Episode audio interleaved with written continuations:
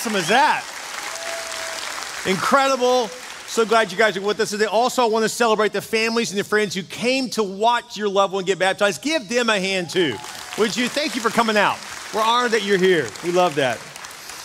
I was having so much fun this last Wednesday. I was at our Stone Oak campus in San Antonio, and they had a big worship night, and I got to go and share communion with everyone. It was a lot of fun. And at the end, I was out in the atrium just meeting people, and this mom and dad and their son came up to me. We started talking, and she said, "Yeah, my son Nico." Wants to get baptized. It's like, that's great, Nico. I'm so happy for you. He looks like he's probably about 10 years old, you know. We started talking. And I said, Nico, you know, the baptism is actually not what saves you. It's like my wedding ring doesn't make me married, but I put this on my finger after I committed to my wife. It's actually, it's actually a sign of your commitment that you've asked Jesus in your heart. And I looked at Nico and said, Nico, have you asked Jesus in your heart? And he says, no. I said, oh, really? So then I turned to his mom and said, can I have this conversation? And mom's already in tearing up. I was, she's like, yes. So I was like, well, Nico, let me explain this to you. God sent his son Jesus to die on the cross for you. He rose again from the grave, proving that he's God. He just waits for you to accept him in your life, and, and, and, and you'll be saved. He'll be in your life forever at that point. You'll go to heaven one day. I explained the whole thing to him. I said, Do you want to accept Christ? He said, Yeah, I do. So, right there in the atrium, I got, had the privilege to lead him to Christ. I asked a buddy of mine to go grab a Bible so I could give it to him and write in the Bible, this is the day you accepted Christ as your Lord and Savior, dated it, signed it, gave it to him. And someone happened to be there with the camera and caught this all on video. So check this out. And so we're giving this own Bible where we signed and dated that it happened. Nico to use this right now. He's in your heart. That's right. Let's give it up for Nico. How cool is that? Good job, man. So happy for you. That's your, so that's your gift. You're welcome. Thank you. I'm so honored to see you guys. That was going to happen. How cool is that when stuff just out of nowhere happens and God just moves, you know? Such a great thing.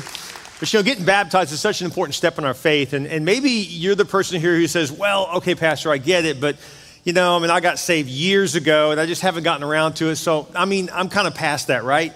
Actually, there's no expiration date in Scripture on obeying God. And so I want to encourage you whether you got whether you got saved 5 minutes ago or 50 years ago, take the next step and get baptized. I've never heard anyone regret getting baptized. I've heard lots of people regret not doing it. So you know what? Next service, get baptized. We'll give it up for those who got baptized today and those who are going to still obey the Lord. It's a great thing. Fired up about that.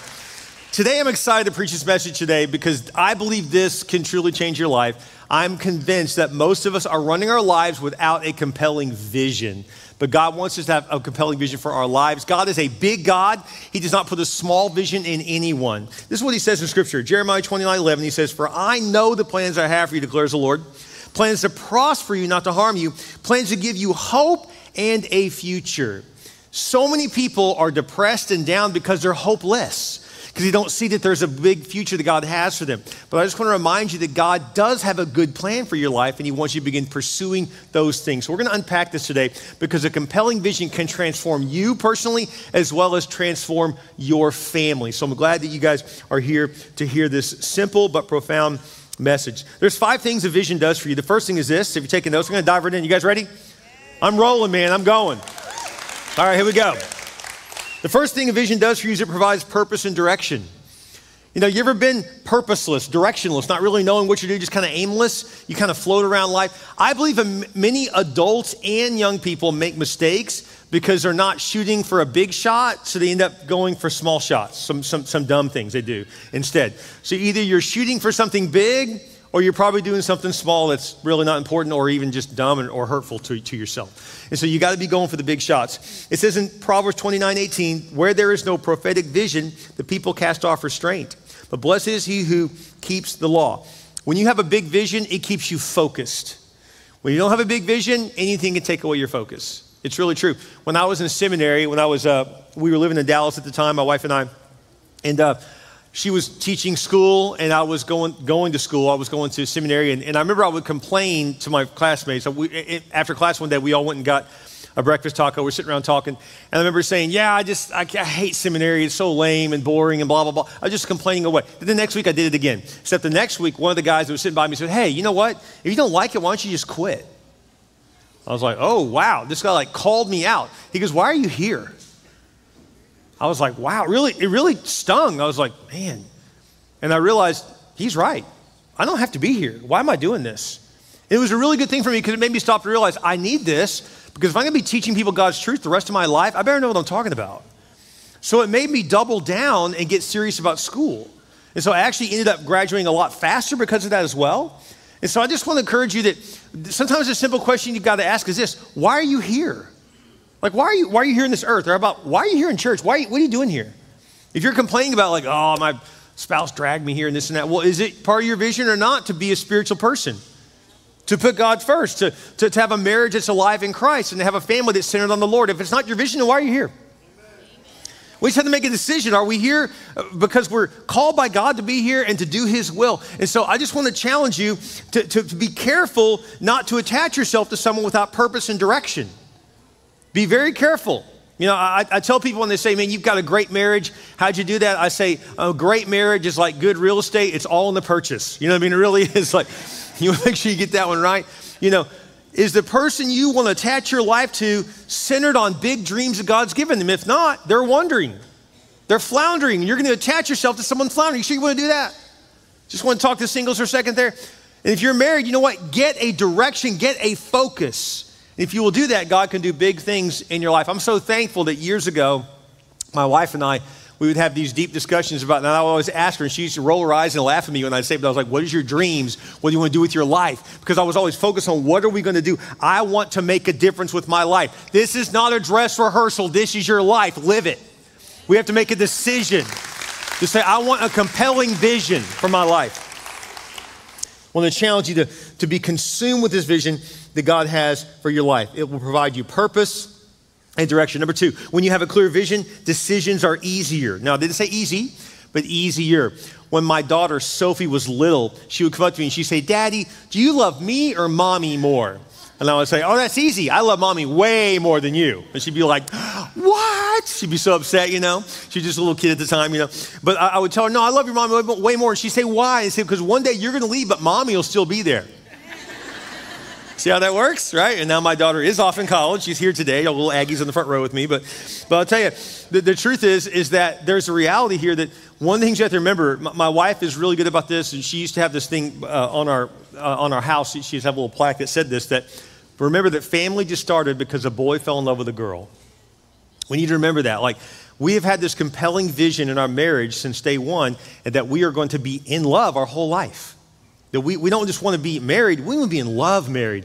And, and I will tell you that I believe I'm on an adventure with this woman the rest of my life. I mean, it's so cool. We get to do the stay overnight thing every single night. It's so fun. And then we travel together, we get to do stuff. I'm telling you, it's a wonderful thing, but you have to make a decision to make it a compelling vision. Does that make sense? And so I just want to challenge you if you're not thinking of it that way, you will make things stale by your own choices or you can make it great by your own choices at the same time. So I want to encourage you to begin to think of it that way. Have a clear vision, and then those decisions will be easier because of that clear, clear vision. Our decision was that we we're going to love our children, but we're going to put our marriage first. That was a clear decision we made. It was an easy decision to make. And we do love our kids, but here's what I've learned. By giving my kids the stability of a strong marriage, it gives them a foundation to stand on. They're thankful that their mom and dad love each other. Does that make sense? We need to do that for our kids. Proverbs 16 9 says, The mind of a man plans his way, but the Lord directs his steps. And so let God plant you in a firm foundation and say, We are going to have a compelling vision to love one another, to, to have a fun family. Now we, we get to do this thing where we're like, you know, we want to really design our family to where it's so much fun what we're doing, our kids want to come back. And so that's the thing. We're like, as we get a little bit older, we're like, we want to make sure that we're doing things that our kids are like, my mom and dad got it going on. I want to go back and hang out with them and do some cool stuff with them. So we're, and we want our grandkids to be like, my grandpa and grandma, they're awesome. You know, that's what we want it to be like. And so I want to encourage you to get a vision like that. Mark 1:17 gives us some great, a great practical step when it comes to a compelling vision for your life. This is when Jesus calls these young men that he calls his disciples to follow him. I think we forget and think the young disciples that, that were following Jesus were like adult men. They weren't. They were 15 to 18 year olds. And sometimes we forget that. And God always begins a new movement in young people's hearts and minds. So, young people, listen, this message is for you. Get a vision now at your age, otherwise, you'll be doing the stupid things your friends are doing. Get a vision for something bigger so you don't fall into something small and stupid. Make sense? Come on, young people, let's get excited. God has big plans for you. So, Jesus calls the disciples. This is what he says in Mark chapter 1, verse 17. This is an eyewitness account from Mark. Jesus called out to them, Come follow me, and I will show you how to fish for people. He walked up to them while they were fishing. And they left their nets at once and followed him. A little farther up the shore, Jesus saw Zebedee's sons, James and John, in a boat repairing their nets. He called them at once, and they also followed him, leaving their father Zebedee the, in the boat with the hired men. So not only did the, the first group of young guys follow Jesus and left their fishing, but another group of guys left their dad and the family business to follow Jesus. This is really important. If you're going to embrace a great vision, you're also going to have to let go of some things.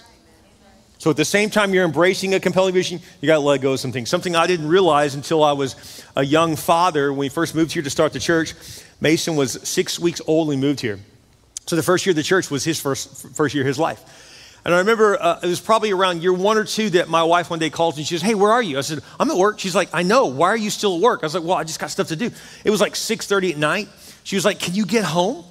I was like, "Well, well, yeah." And it dawned on me she really needs me to be there. We've got small kids at home at this point, and I realized, and, and I had to make a decision. I have to let go of my time being my own. It's not my own any longer.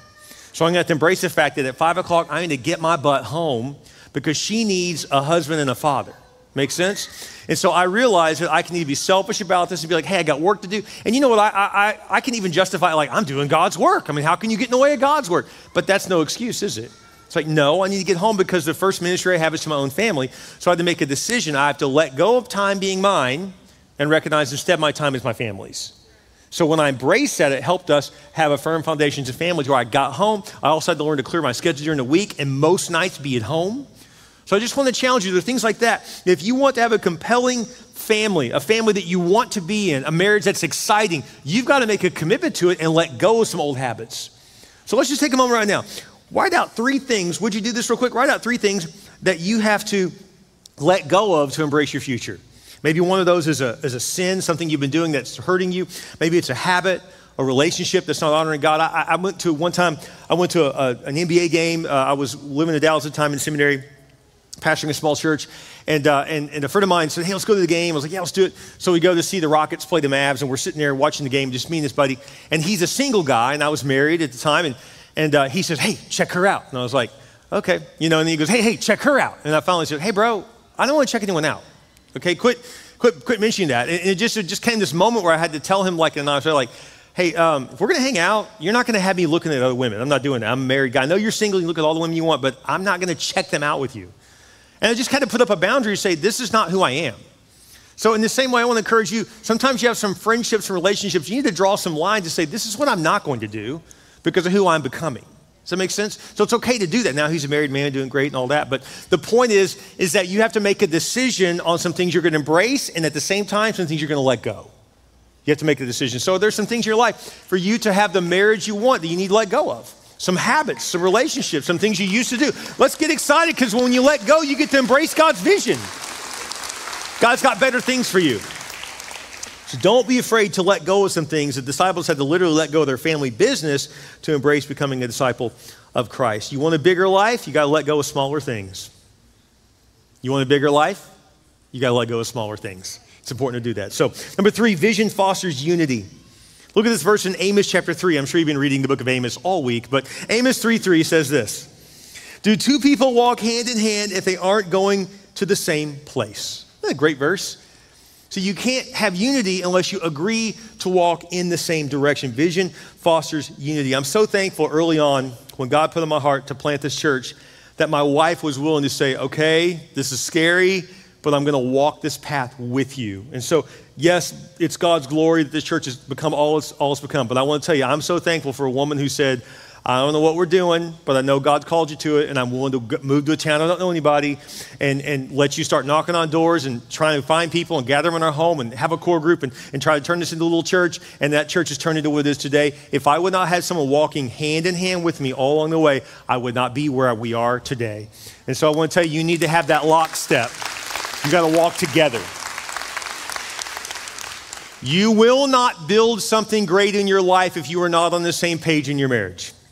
I just want to tell you that right now. It's such a critical thing. And so make sure you sit down, and this should foster some good conversations, maybe some tough conversations.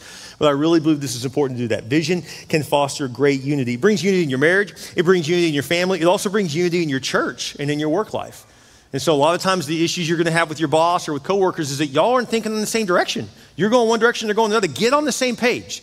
This is why it's important to have the early meeting in the week. Say, hey, this is what we're trying to do. This is, what, this is our goal, where everyone's going in the same direction. It's incredible how much further and faster you can go when everyone's going in the same direction. So get everyone going in that, in that direction.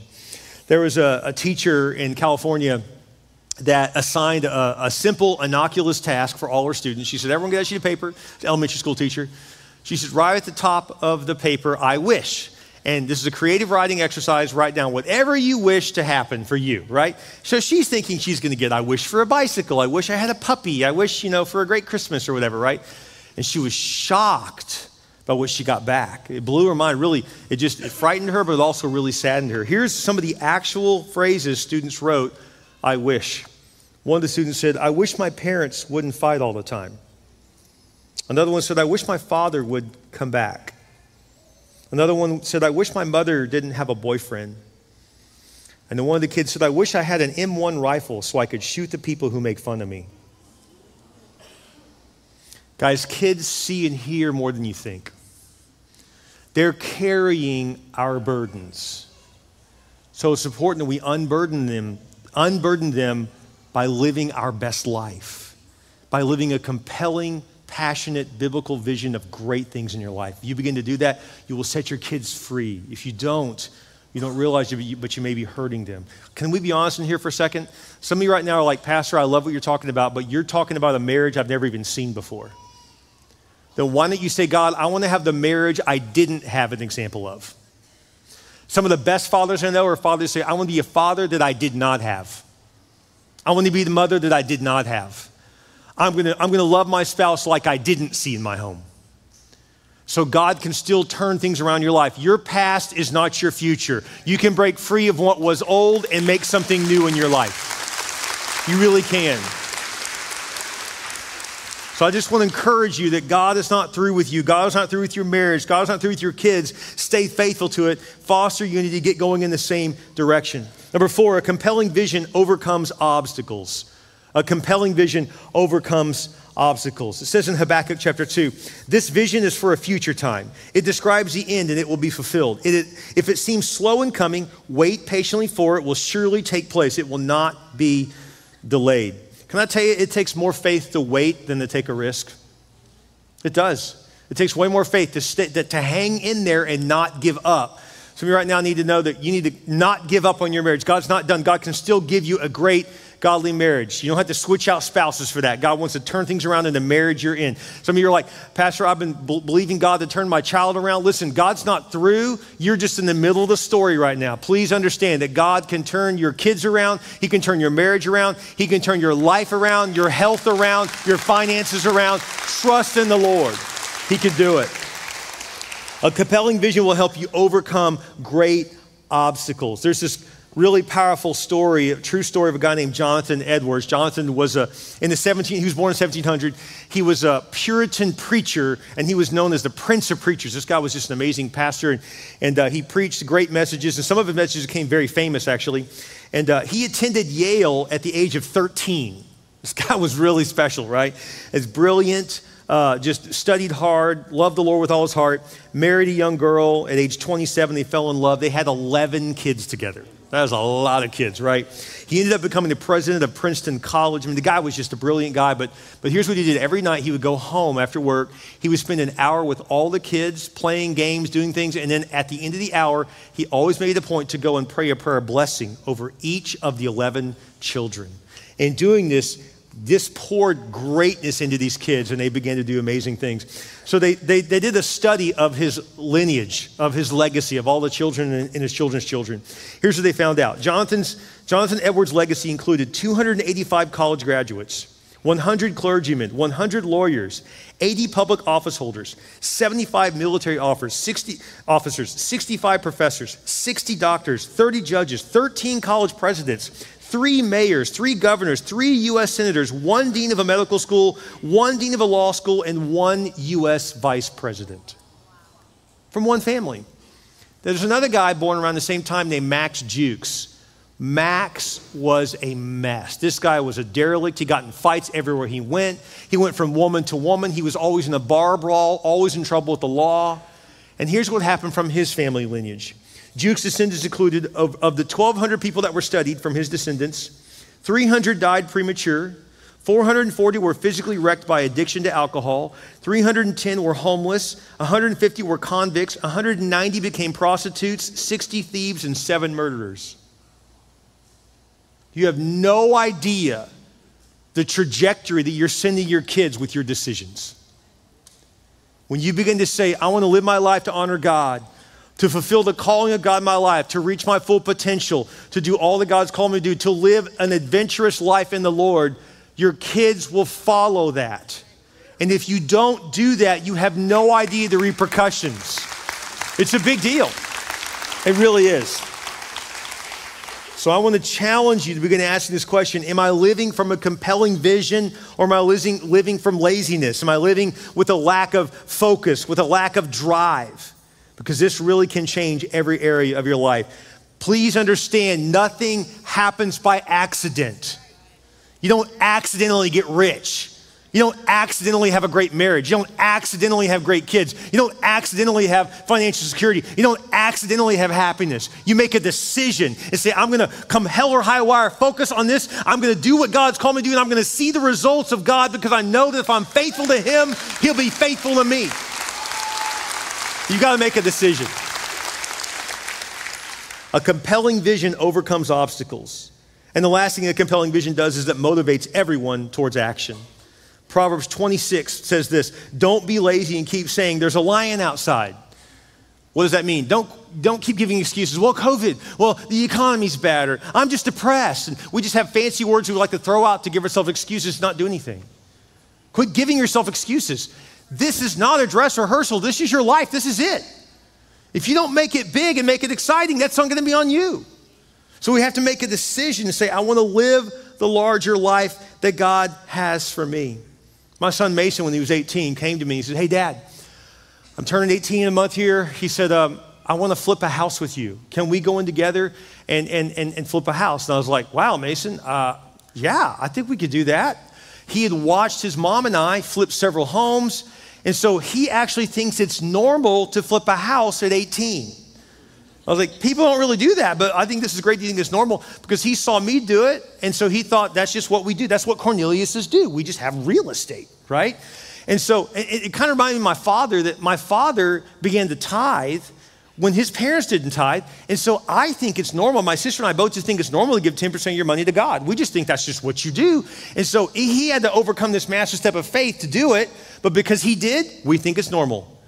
And, and my kids think it's normal to tithe. They think it's normal to have real estate and investments. Why? Because they watch their parents do it. See, what you choose or what you choose to do or choose not to do becomes your kids' normal. Is it your kids' normal to honor their spouse? Is it normal for your kids to speak bad of each other or to speak positive? Is it normal to honor God and be in church or is it normal to skip church? Is it normal to put, put others before yourself or is it normal to be selfish? Is it normal to be a person of prayer and go to God with your concerns or is it normal to worry? What's your normal? Because it will become your kid's normal. The decisions you make make that kind of a difference. But if you live a compelling, vision driven life that God has given you, it will light your kids on fire for the Lord. They'll want to do great things and do big things for God. I want to encourage you to begin to do those kinds of things. Guys, what I'm trying to say is it's time to doubt your doubts.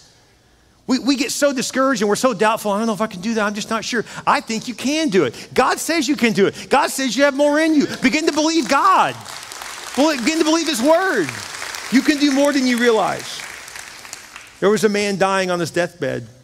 He knew he only had a few days left to live at most. He kept coming in and out of consciousness. One particular time he went out of consciousness, he came back and he woke up and he looked up and he noticed all these people standing around his bed looking at him. And they were staring down at him and he said, Oh, you must be my friends from years past that have come to say goodbye to me. And you heard one of the voices say, No, we're not your friends. We're your dreams. We're your aspirations. We are your ambitions. We've come to die with you. Don't die with your dreams still in you. Live those dreams out while you still have breath. Use the life God gave you to do big things.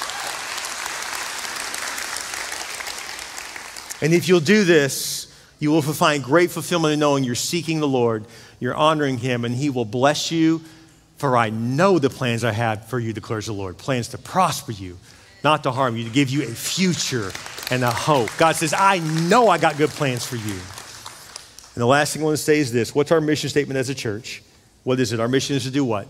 To take as many people to heaven as we can before we die, period. You know, our goal as a church is to reach a million souls. Someone, someone just the other day asked me, Where are we at on that number? And you know, I did the math. We're about 350,000 people in that have received Christ. Isn't that amazing? Praise God. Praise God.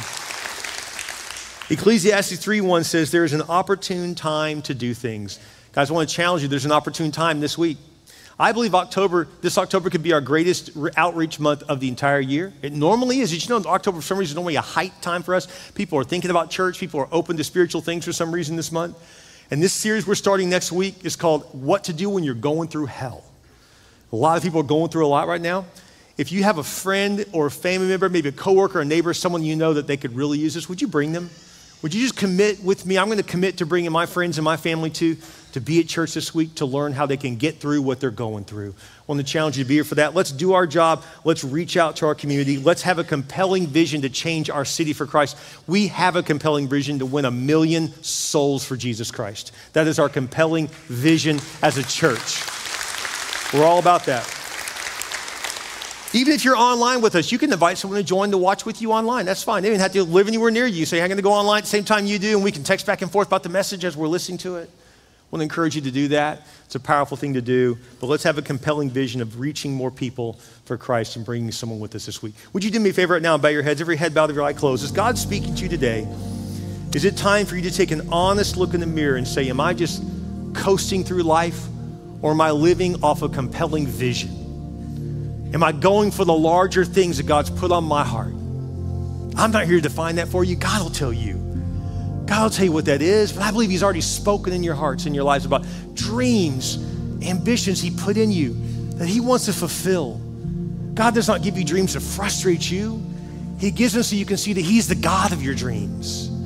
And while you're going for your dreams, God's developing you. With your head bowed and your eyes closed, maybe it's time to say, God, I want to begin to shoot for bigger things again in my marriage. I want to begin to dream a new dream for my family. That we can have a compelling vision to honor you, to follow you, to, to, to make life an adventure as a family, as a couple, as a parent.